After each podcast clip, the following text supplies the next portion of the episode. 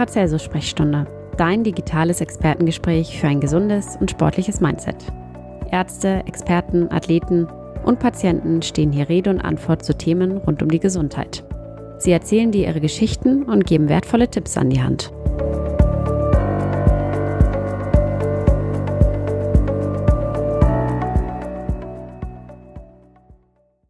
Moin zusammen, herzlich willkommen zur Paracelsus Sprechstunde. Mein Name ist Melanie Stade, ich bin Managementleitung der Sportmedizin und Prävention und selbst Ärztin.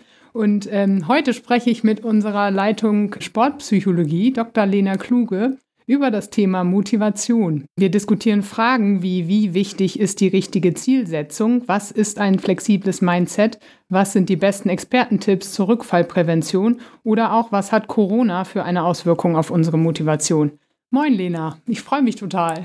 Moin Melanie, ich freue mich auch. Ich würde sagen, wir steigen direkt mal ein. Ich habe mir tatsächlich als erste Frage äh, gestellt, ehrlich gesagt, definitionsgemäß, was ist denn Motivation eigentlich? Ja, da geht's schon los. Das ist äh, oft gar nicht so einfach zu beschreiben in einem Satz. Es ist sehr komplex, was da in uns vorgeht und passiert. Ähm, aber so im Allgemeinen wird es ähm, bezeichnet als Prozesse, die wir haben, um zielgerichtetes Verhalten auszulösen. Es kann aber natürlich auf mehreren Ebenen stattfinden, also kognitiv, ich habe irgendwie ein bestimmtes Ziel, was ich mir vorstelle, oder eben auch emotional, ich verbinde was mit Freude, deswegen möchte ich das gerne tun. Das heißt, da hängt doch schon ziemlich viel mit dran an dem Begriff. Wir sind ja jetzt hier in, in der Sprechstunde der Sportmedizin. Das heißt, die Frage wäre natürlich, wir verbinden Motivation in erster Linie wahrscheinlich mit Sport. Ähm, ich für mich kann jetzt mal sagen, okay, realistische Zielsetzung, was, was verstehe ich denn darunter? Also ich könnte zum Beispiel sagen, ähm, wenn ich mir vornehmen würde, in zwei Wochen oder vier Wochen einen Marathon zu laufen, dann wird wahrscheinlich jeder vor Lachen vom Stuhl fallen. Ähm, aber was ist denn tatsächlich eine realistische Zielsetzung? Also wie gehe ich daran, äh, um zu vermeiden, dass ich mir was vornehme, was äh, eigentlich überhaupt nicht der Realität entspricht? Das ist ein ganz wichtiger Aspekt, sich ähm, Ziele zu setzen, die auch erreichbar sind. Ähm, weil wir uns sonst gar nicht wirklich binden. Also oft passiert es eben, dass wir uns viel, viel zu hohe, äh, unerreichbare Ziele setzen und äh, dann nachher frustriert sind, weil wir den Marathon eben in der Zeit doch nicht geschafft haben. Das heißt, es gilt schon abzuwägen, was ist realistisch, ähm, was kann ich wirklich in der Zeit auch bewerkstelligen, wie kann ich vielleicht auch kleinschrittiger arbeiten, also große Ziele auf kleine Ziele runterzubrechen und zu gucken, was mache ich vielleicht Tag für Tag, Woche für Woche und bis wann möchte ich mein Ziel eigentlich erreichen. Also das heißt auch eine Terminierung mit drin haben, aber auch schon einen gewissen Anspruch. Also zu leicht sollte es ja auch nicht sein, denn sind wir ja auch gelangweilt. Insofern ähm, darf es ruhig auch einen gewissen Anreiz haben. Okay, ich habe dich ja jetzt äh, als Expertin an meiner Seite. Das heißt, im Prinzip habe ich mir das mit den kleinen Schritten sozusagen auch so vorgenommen. Die sind dann vielleicht auch immer ein bisschen klein. Ähm, aber tatsächlich ist es ja so, man muss sich ja wahrscheinlich überlegen, okay, was ist denn meine Motivation hinter der Motivation? Also wie du es nennen würdest, wahrscheinlich die intrinsische Motivation. Warum stehe ich morgens um, das tue ich tatsächlich, morgens um fünf auf und mache Yoga? Das mache ich nicht, weil mein Bett so unbequem ist, sondern das mache ich, weil ich äh, merke, dass es mir gut tut. Ne, weil ich merke, ich habe weniger Rückenschmerzen, ich komme fitter in den Tag und äh, fühle mich damit einfach besser. Aber es ist natürlich trotzdem jeden Morgen eine Überwindung. Was sagst du denn den Leuten? Was empfiehlst du ihnen denn, was sind Tipps sozusagen, dass sie äh, da die richtigen Anker finden? Ja, man darf schon mit beiden arbeiten, also extrinsisch und intrinsisch. Intrinsisch ähm, sprechen wir immer unsere äh, inneren Motive auch an oder Bedürfnisse, beziehungsweise wir erleben auch was, was Spaß macht. Wir kommen vielleicht sogar im Sport oder in der Bewegung in eine Art Flow erleben. Also wir gehen sehr in der Aufgabe, in der Tätigkeit, im Beruf hat man das ja auch, auf oder im Sport. Das heißt, wir suchen uns was, worauf wir Lust haben. Also Spaß. Also Spaß im Prinzip, genau. Aber auch extrinsisch darf man auch nicht unterschätzen. Man darf sich ja auch manchmal bei bestimmten Sachen belohnen. Es darf ja auch mal, man muss sich ja auch manchmal ein bisschen quälen. Ähm, das heißt, äh, äußere Anreize darf man ruhig auch ähm, mit einplanen. Also es geht ja auch oft um Erholung und Entspannung ähm, äh, und Belastung im Prinzip, dass das auch gut ausgeglichen ist. Also dass wir nicht nur die ganze Zeit in einer hohen Leistungsaktivierung sind, sondern auch die Entspannung, vielleicht ein bisschen die Belohnung mit bedenken. Äh, unterscheidest du denn da zwischen einem Leistungssportler, sage ich mal, oder einem Profisportler? Der hat ja wahrscheinlich eine andere intrinsische und extrinsische Motivation als jetzt der Breitensportler oder jemand, der das macht, um einfach gesund zu sein, richtig? Also was ich immer mal wieder mache, in, auch in meinen Coachings, ist ganz interessant mal zu fragen, wie sind die eigentlich zum Leistungssport gekommen? Also wieso macht ein Sportler, ein Leistungssportler eigentlich den Sport, den er macht? Und oft entsteht das durch das Intrinsische erstmal. Also, dass man irgendwie gemerkt hat, ich bin gut in etwas, ich habe Erfolgserlebnisse. Und dann geht es wirklich natürlich nachher darum zu gucken, okay, wie hoch ist meine Leistungsorientierung oder auch meine Leistungsmotivation. Da unterscheiden sich Menschen schon auch voneinander. Einige sind leistungsmotivierter als andere. Das heißt, da ähm, ist auch die Bereitschaft da, ähm, sich vielleicht ein bisschen mehr zu quälen, aber auch oft eben auch mit Zielen zu arbeiten, die sehr stark ähm, denn natürlich auch in eine Weltkarriere oder so laufen können. Und bei den Breitensportler oder ähm, bei auch welchen, die vielleicht wirklich nur alltäglich in die Bewegung gehen, kann man trotzdem aber mit den gleichen Techniken auch arbeiten und die gleichen Strategien nutzen, um sich zu motivieren. Ja, okay. Äh, ich finde es total spannend tatsächlich. Ähm, jetzt kennen wir ja, glaube ich, alle, sowohl Leistungs- als auch Breitensportler, ähm, dieses Thema, ich nehme mir was vor und dann kommt irgendwas dazwischen. Und äh, was weiß ich, also jetzt mal so das Typische, ich möchte gerne, ich trainiere da drauf, die 10 Kilometer zu laufen und dann regnet es. Und dann denke ich, oh nee, ist ja irgendwie auch blöd, habe ich jetzt keinen Bock drauf im Regen und es ist kalt und hm. Ne, was empfiehlst du denn sozusagen, wie man darauf reagiert? Weil das ist ja eigentlich normal, dass irgendwas irgendwann dazwischen kommt. Ähm, wie geht man das denn am besten an? Bereitet man sich da vor oder? Ja, also da ist auch so das Thema natürlich mit drin, wie gehe ich so ein bisschen mit Rückschlägen vielleicht auch um. Da hilft natürlich erstmal von Anfang an flexibles Mindset schon zu haben. Ähm, das geht in die Richtung, dass ich sage, okay, wie sehe ich denn Rückschläge? Wie gehe ich mit Herausforderungen oder auch Hürden um?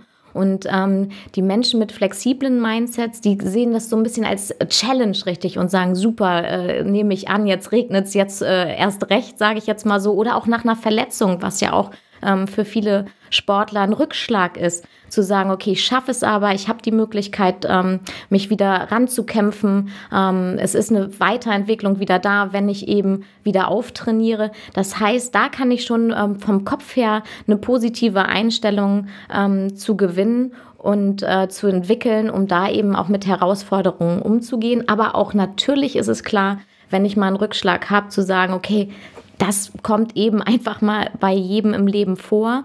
Ähm, da hilft es, sich vielleicht schon präventiv mal mit auseinandergesetzt zu haben, was mache ich eigentlich, wenn ein Rückschlag kommt. Also so eine Art ja, Rückfallprävention kann man es äh, nennen.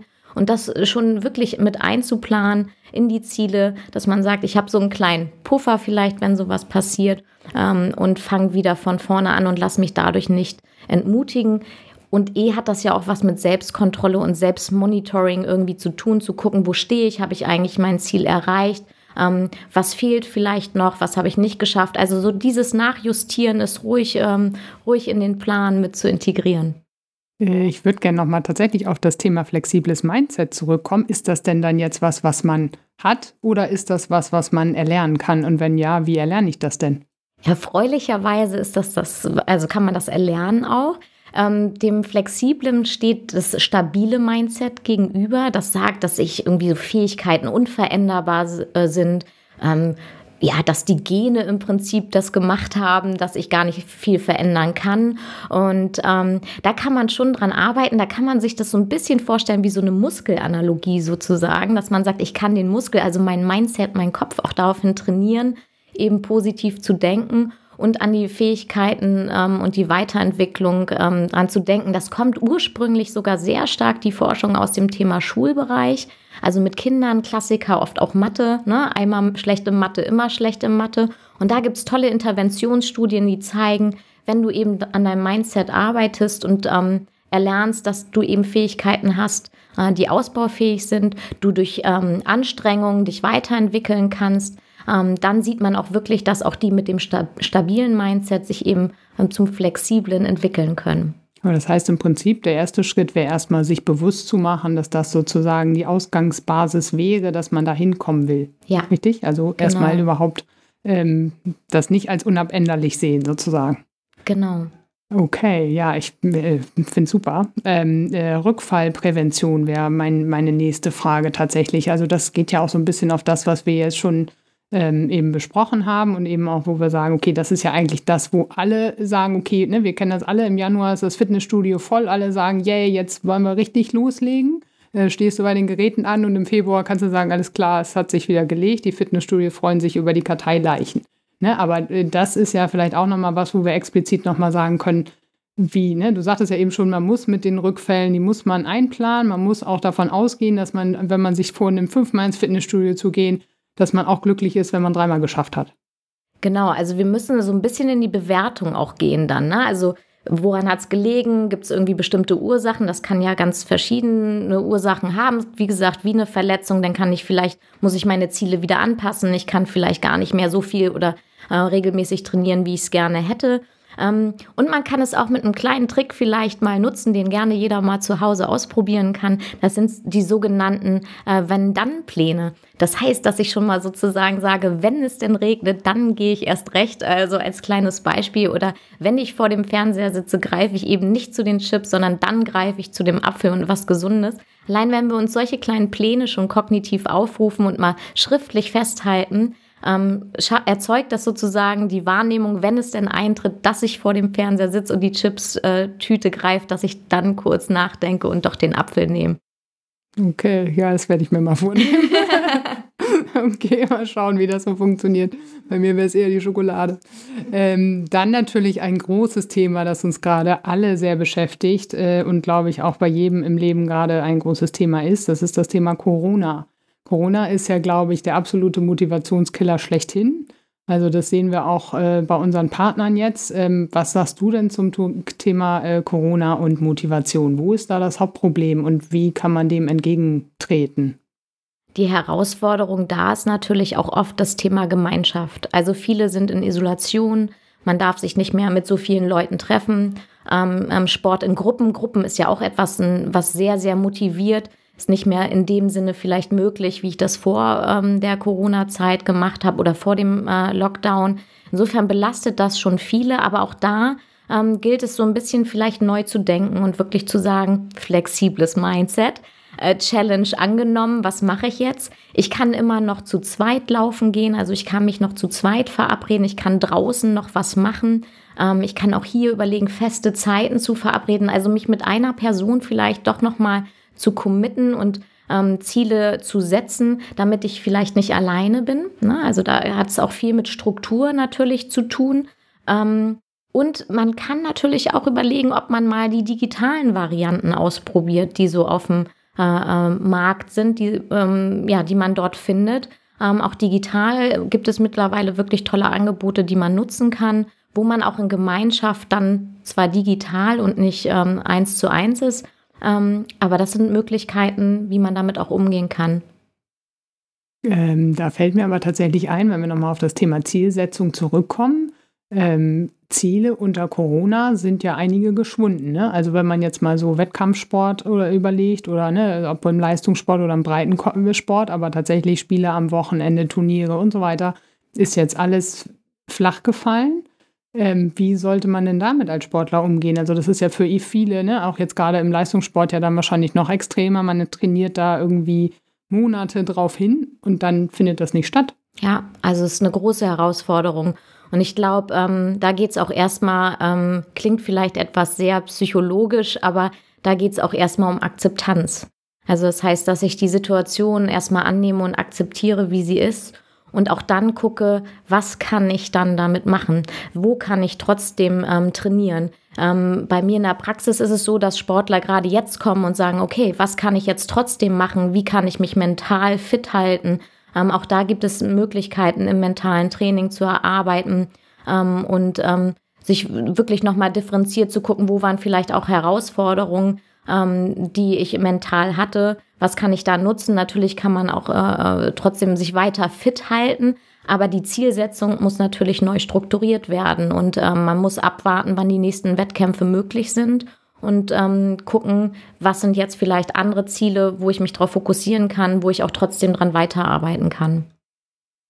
Ja, okay, ich glaube, das war nochmal ein, ein guter Tipp zum Abschluss. Ähm, wo du es gerade gesagt hast, bei dir in der Praxis, ein bisschen Eigenwerbung müssen wir dann leider auch noch machen. Man kann Lena natürlich buchen. Das heißt, wenn ihr Probleme habt jetzt in dieser Zeit oder unter psychologische Unterstützung braucht, ähm, dann könnt ihr unter paracelsus-kliniken.de slash Sportmedizin bei ihr online einen Termin vereinbaren und euch diese ganzen guten Tipps und noch viel mehr ähm, direkt für euch nach Hause holen sozusagen. Ja, super. Vielen herzlichen Dank. Es hat mir total Spaß gemacht. Ich hoffe, wir machen das bald wieder. Der nächste Podcast tatsächlich wird mit unserem Chefarzt Dr. Alberto Scheek und unserem Mannschaftsarzt von Werder Bremen Dr. Daniel Hellermann sein ähm, zum Thema Fußballverletzungen und Unterscheidung zwischen Profisport und Breitensport und wie behandeln wir die häufigsten Fußballverletzungen und natürlich auch das kann man bei uns machen. Vielen Dank.